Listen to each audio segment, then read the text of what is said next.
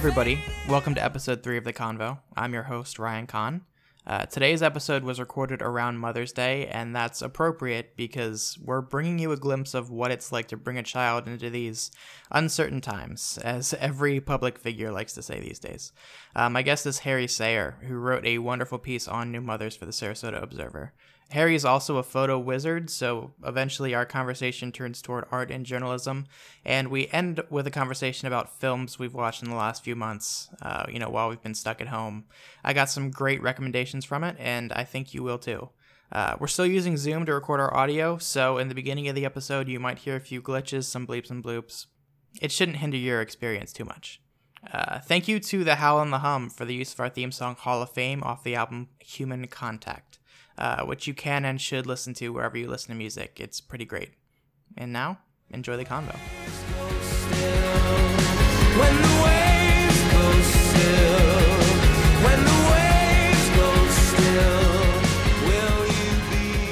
So today uh, I am joined by Sarasota community reporter Harry Sayer. Harry, how are you? I'm doing great, Ryan. How about yourself? Uh, I'm doing okay, man. It's uh, it's quarantine. What can I say? I, well, I guess we're starting to come out of it a little bit, slowly but surely. But you know, it's it's still the same basic routine. Still working from home, you know, as much as I can. So, um, but but how are you? How are you? How are things on your end? You know, I'm doing okay. Uh, I found quarantine to be a, a fascinating mix of uh, great emotional breakthroughs and emotional breakdowns, and you kind of just juggle which one from day to day. Uh, but lately, I've been feeling pretty good about stuff. I've, I've found some kind of nice routine, and uh, I feel like I'm kind of learning to do some new stuff, which I think is the best you can ask for in this great pause of society that we find ourselves in right now. Yeah, I wanted to ask. I mean, I know you're you're maybe like the most extroverted person I've ever met in my life. So, um, is this? Do you think this has been tougher on you than on most people? Just come, you know, from kind of what you hear. That's a really good question. I've been asking myself that a lot as well because I definitely do like crowds and groups of people. But the uh, the other side of that is when I'm not with giant crowds of people and I'm doing my my uh, motor mouth thing is that I need to be home and recharging. It's not the kind of thing where I can just do it all the time. Uh, you know, if you saw me on the street, I'll probably have my headphones in and just kind of like in my own personal world. So I've been enjoying being alone sometimes, and then other times I feel like you know I'm, I'm clawing at the walls. So it's not like I'm I'm dying here. It's just more just such a massive shift in kind of how I operate and and what's expected of me that it's it's been interesting trying to to figure out uh, what kind of, of role I'm supposed to have in all this. And, and I know I'm not the only person who feels that way. It's just uh, it's it's a very very interesting time and i don't mean that in a great or terrible way. It's really just a mix of both. Speaking of clawing at the walls how's uh how's your cat bright eyes doing? Uh, my cat's good. Uh, she's super stoked that i'm here all the time. Uh, she's got the uh, energy of a kitten still. I thought that would like have dropped by now but she's looking at me right now on the counter. Uh, i know she wants me to play with her but i guess i'm gonna be a neglectful parent and talk with you. No, she's good. It's uh, it's like it's it's good to have a pet here because then I think I might actually go crazy if I didn't. So. Yeah, I completely understand that. I I have been looking, uh, trying to find like a dog or something that I could adopt, but my apartment complex won't let me take a puppy. They have to be at least one years old. How would they know the, the, the age of the dog? I guess they would get like medical records or something. I'm okay. not really sure. Okay, but, I guess you uh, would have to prove you would have to introduce paperwork in that process. I shouldn't advocate for anything else. yeah, yeah, Okay. Yeah. So I I totally get the need because um, I am going a little bit crazy myself. But as much as I would like to talk about pets all day, uh, that's not why we're here. We are here to talk about a story you wrote about uh, newborn babies and their mothers and how you know together they are kind of handling this stay at home situation that we all find ourselves in.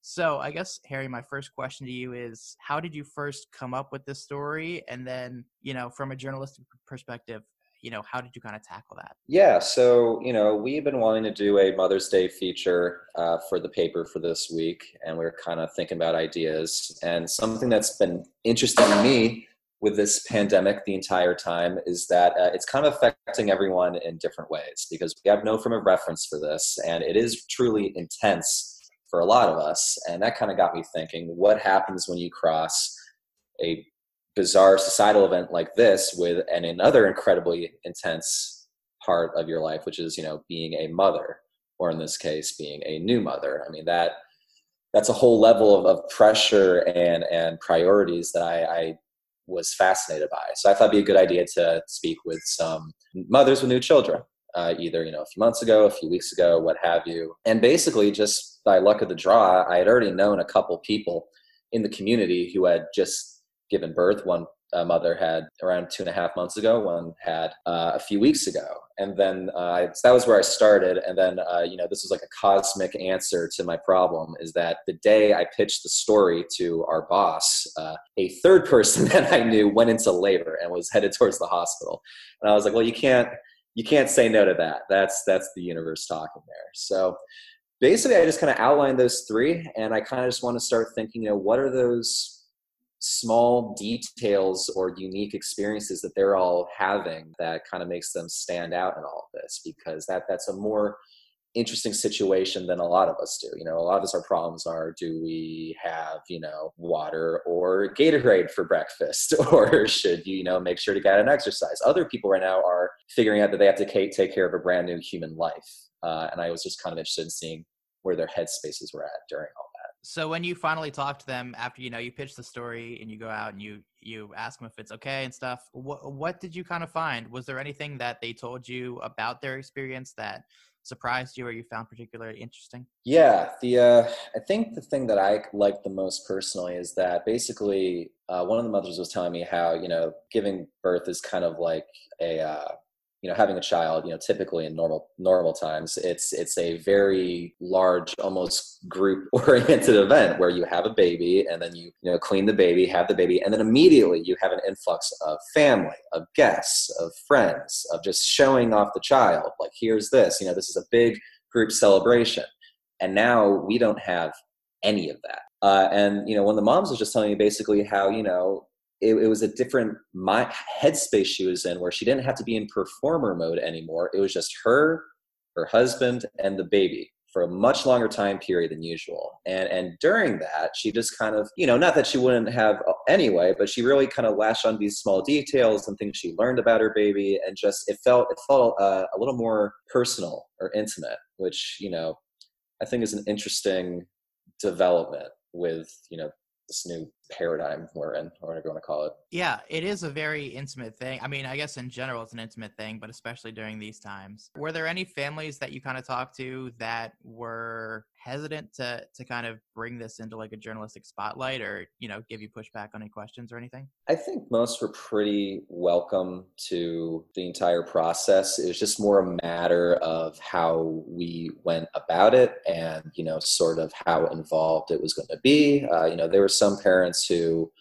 were not as concerned as others. There were some who uh, were totally open with a, a phone call interview, but were less receptive to me taking photos for the paper. Um, you know, so just kind of a matter of like figuring out what degree people wanted to be at and trying to make them comfortable while you're, you know, interviewing them about a very personal, uh, serious, intimate part of their lives during a uh, kind of a, a, perilous time. Yeah, you mentioned art there, and I wanted to ask you about that because not only are you the Sarasota community reporter right now, but you've also done a bunch of black tie stuff, not only at our paper, but at other uh, papers in the Observer family. So, you know, when it came to photos for this story, what was kind of your approach there? So, as soon as the idea got in my head, uh, I, I had a, an idea for a photo, and that, that's the best kind of work, the one that comes the most convenient in your brain. That's when you know you got something a little bit more uh, clean. But basically, I, I just had this image of just a, a family like looking outside their window and just sort of capturing that they were in this barrier, kind of like there's a separation, but they're all together during it. And um, my biggest concern was, and this was just going to be luck of the draw, was just how is that window, that glass, going to look when I take a photo of it? Uh, because I was very concerned that you would only see the reflection of the outside where I was standing and not so much them. Uh, but honestly, the photo I took, I think I think I got pretty fortunate because I think you get a good mix of the outside situation, but also their faces and some emotion there. Um, I just think it's interesting, and it was a way to kind of keep it fresh and enjoyable while I was doing this kind of slightly left of center story. Oh no, I totally agree. I think it's. Uh, I mean, people can check it out on our website. I'll put a link in the description. But it's a great photo. It's some like Martin Scorsese stuff. Um, uh, but I, I also wanted to know, you know, did these people have any issue with you you know potentially like coming into their homes or anything like that? Honestly um, just because the story the photo that i had in my mind wasn't going to require that um, i didn't even really broach the topic with a couple of them because uh, it's just not wasn't really something i was interested in getting involved with uh, possibly just getting into like a hazard area with a, uh, a family with a newborn child uh, i don't think karmically that would be very good in the long run for me i think that would definitely what would send me to the bad place if i have if i'm not going already each family was a little bit more hesitant than the other, but we I just wanted to avoid that altogether just to keep everyone comfortable. Yeah, that's something I've been thinking about a lot, just kind of in general during this quarantine. Mm-hmm. Is you know obviously we have a job to do and we're going to go do it no matter where that takes us. But in a time like this where you know potentially doing your job could you know affect other people in that way get them sick or whatever it's it's it's it's an interesting problem and i don't know if there's really like a clean answer to it there's no right or wrong but it is I don't know. Like, what's what's kind of your take on it? Is this the first time you've kind of felt hesitant to go report a story during this pandemic, or have there been other times? Oh no, I've felt that every single time I've gone out with my camera.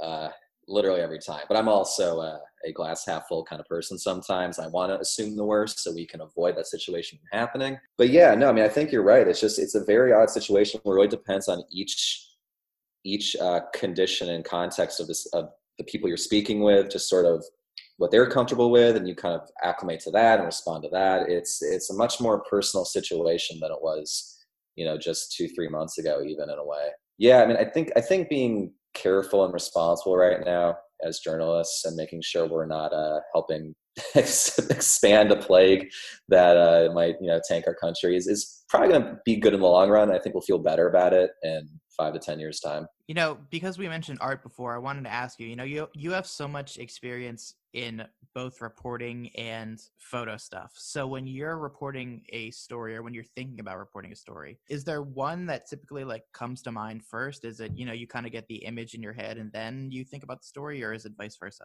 Well, it genuinely depends on the situation. I mean, for a lot of stories, there might not be a, uh, a photo element that really lines up as well as you'd like it. In those situations, you just find the best you can.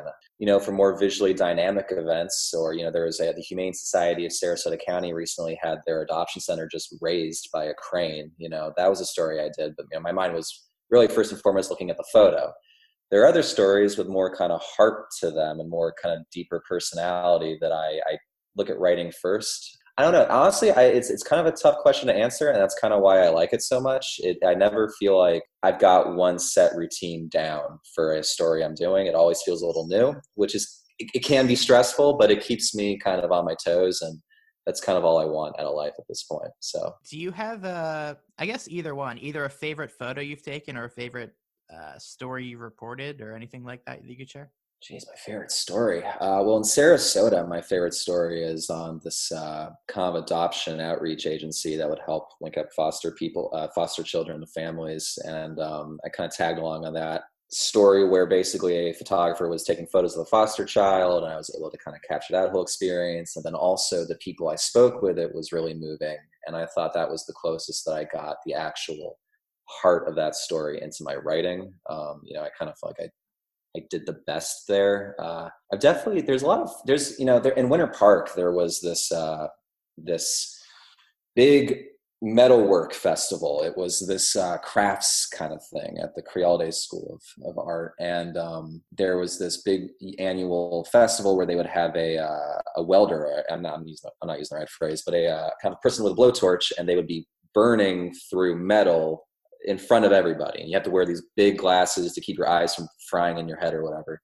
And that was just amazing because you could just turn all of your settings low and just use your camera to capture the light that's streaking across the metal and lighting up faces and it just it was the world itself giving you an opportunity to be creative rather than you trying to force it with your camera settings and those uh, those opportunities don't come around a lot um, I, I, speak from experience because a lot of my black tie events are just using a flash and trying to to make it something out of just darkness. But um, yeah, yeah, no, it's it's been very cool to be able to write and take photos in this context. I feel pretty lucky about that. Yeah, man, that would be super cool. And as someone who uh, you know tries to photograph sporting events a lot of the time at night, I definitely understand the lighting thing. It it yeah, is, that, uh, it is heck. No, that that's that's a whole other level. That's that's really impressive stuff. Taking sports photos, I I don't know how you guys do it, but uh, the answer is not very well. Uh, well, you need like equipment that's like three thousand dollars. I had a I had a coworker at the other Observer office where he's like, "Oh man, I'm so ready for the bat- new volleyball game. I got this lens. It's only two thousand dollars." I'm like, "Oh, okay, that's cool. I guess." I guess you know uh, wage slavery is a good option if you want to go that route. Like, but it's fun. It's like it is addicting once you get a new lens and once you kind of like realize you can push the boundaries. You know, it's it's it's a weird medium where you can have something in your head, but your equipment can kind of stop you. And then once that that that block is lifted, you do feel like you you've upgraded to a new level, and and that is cool. Yeah, I do agree with that. It's um if you you know whether it's an equipment thing or whether it's just you getting better at like finding the technique or the angle or whatever taking a good photograph is a really really satisfying feeling so i do agree with that um, to wrap up you know this kind of newborn story that we've been talking about i'm curious because uh, as we're recording this the area is starting to kind of open up a little bit you know restaurants are at 25% capacity indoors mm-hmm. and they mm-hmm. can have outdoor seating and that kind of stuff so did any of the families that you talked to did they give you a sense that they were maybe going to stay inside longer because of their newborn and, and wait it out or did they not seem to care or what was the kind of consensus there? Bit of both although i wouldn't say they wouldn't care. There was there was one family that was basically under impression that you know this is a concern but uh, you know eventually we'll have to go back outside and we'll deal with that when it comes. Uh, and then there was another family who basically said you know we went into quarantine early and we are going to stay in quarantine. And that was a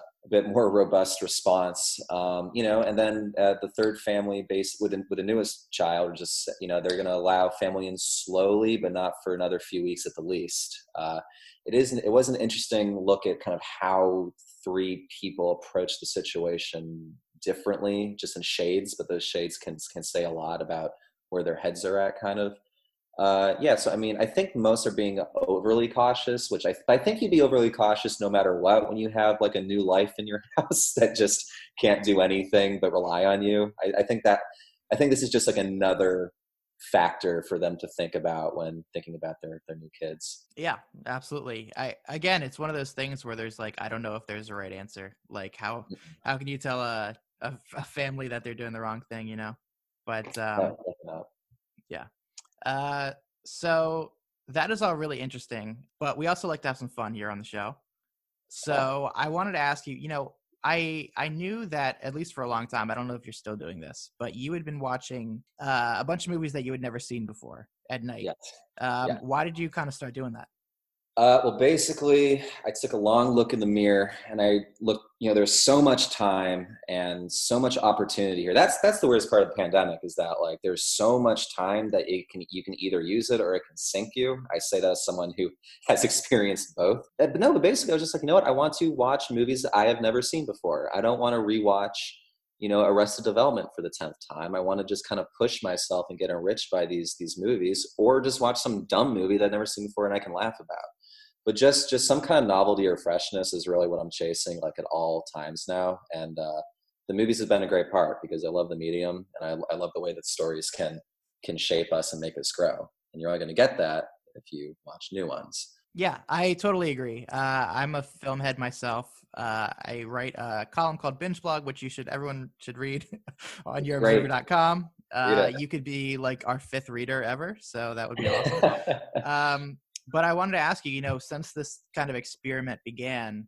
mm-hmm. uh, any favorite films for you? Any new discoveries that you liked? Oh yeah, uh, they're definitely. I've got a huge list now. Um, honestly, my favorites so far have been the Florida Project, which I had known forever. Um, I, you know, I went to school in Orlando and then I worked in Orlando for two years, so I knew all about it. It's, it's a story about a kind of this hotel ecosystem with these children in uh, Central Florida, and it was actually kind of fun because I recognized one of the uh, hotels I used to sneak around at as a kid uh, at, at, back in college. But um, yeah, and Uh, that was great. Uh, Inside Llewyn Davis um, is a great Coen Brothers movie. I'm not really as huge in the Coen Brothers as others, but I think that movie is just like unreal and devastating and very powerful. Uh, they, it, it's definitely my favorite of theirs.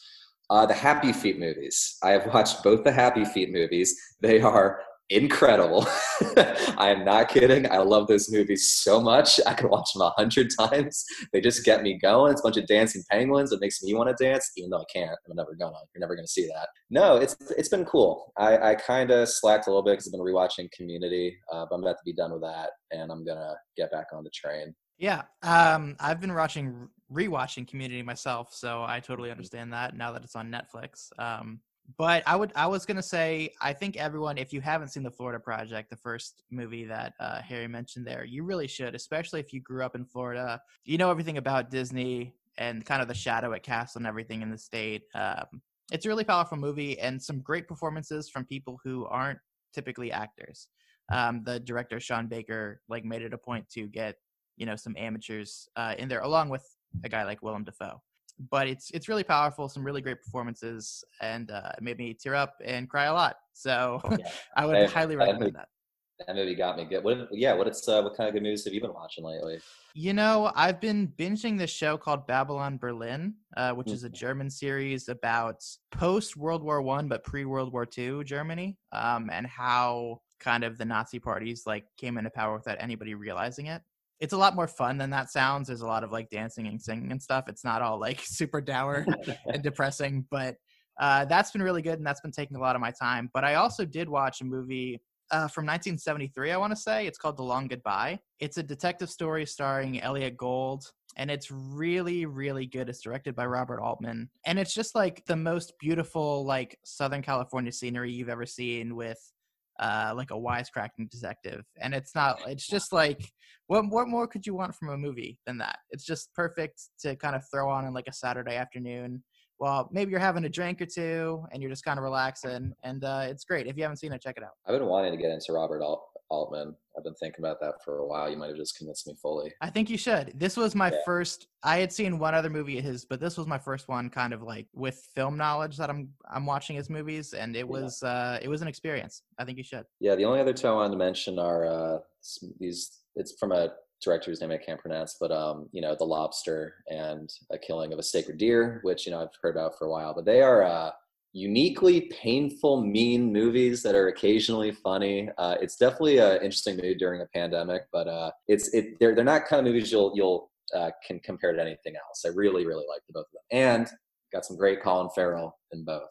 You can't go wrong with that. I totally agree. The Lobster is one of my favorite movies of the past decade or so. Oh, um, oh, yeah. Maybe the weirdest love story you've ever seen. I know it really, yeah, and it's just it's just a very it's a comedy, but it it'll go for your gut. It'll hit you. It's really a, it's kind of a, a bitter movie, but um, I, I like that kind of thing where mm-hmm. kind of the, the, the dark moments kind of accentuate the moments of connection in it. It's that you need both to really have an impact. And an all time great ending in that one too. I love the ending. Yeah, God, yeah. I won't lie. A, a killing of a sacred deer actually really bothered me when I watched it. I'm glad to put that on the air like this, but it really made me feel bad, and I just like took a walk after the movie. I'm like, God, this is just this made my stomach twist up. Uh, that one is not as funny. no, it's it's not as no, funny. It no, is good, but it is good. It is. It's just uh, you, know, you got to go to therapy after. But you know, we all should do that.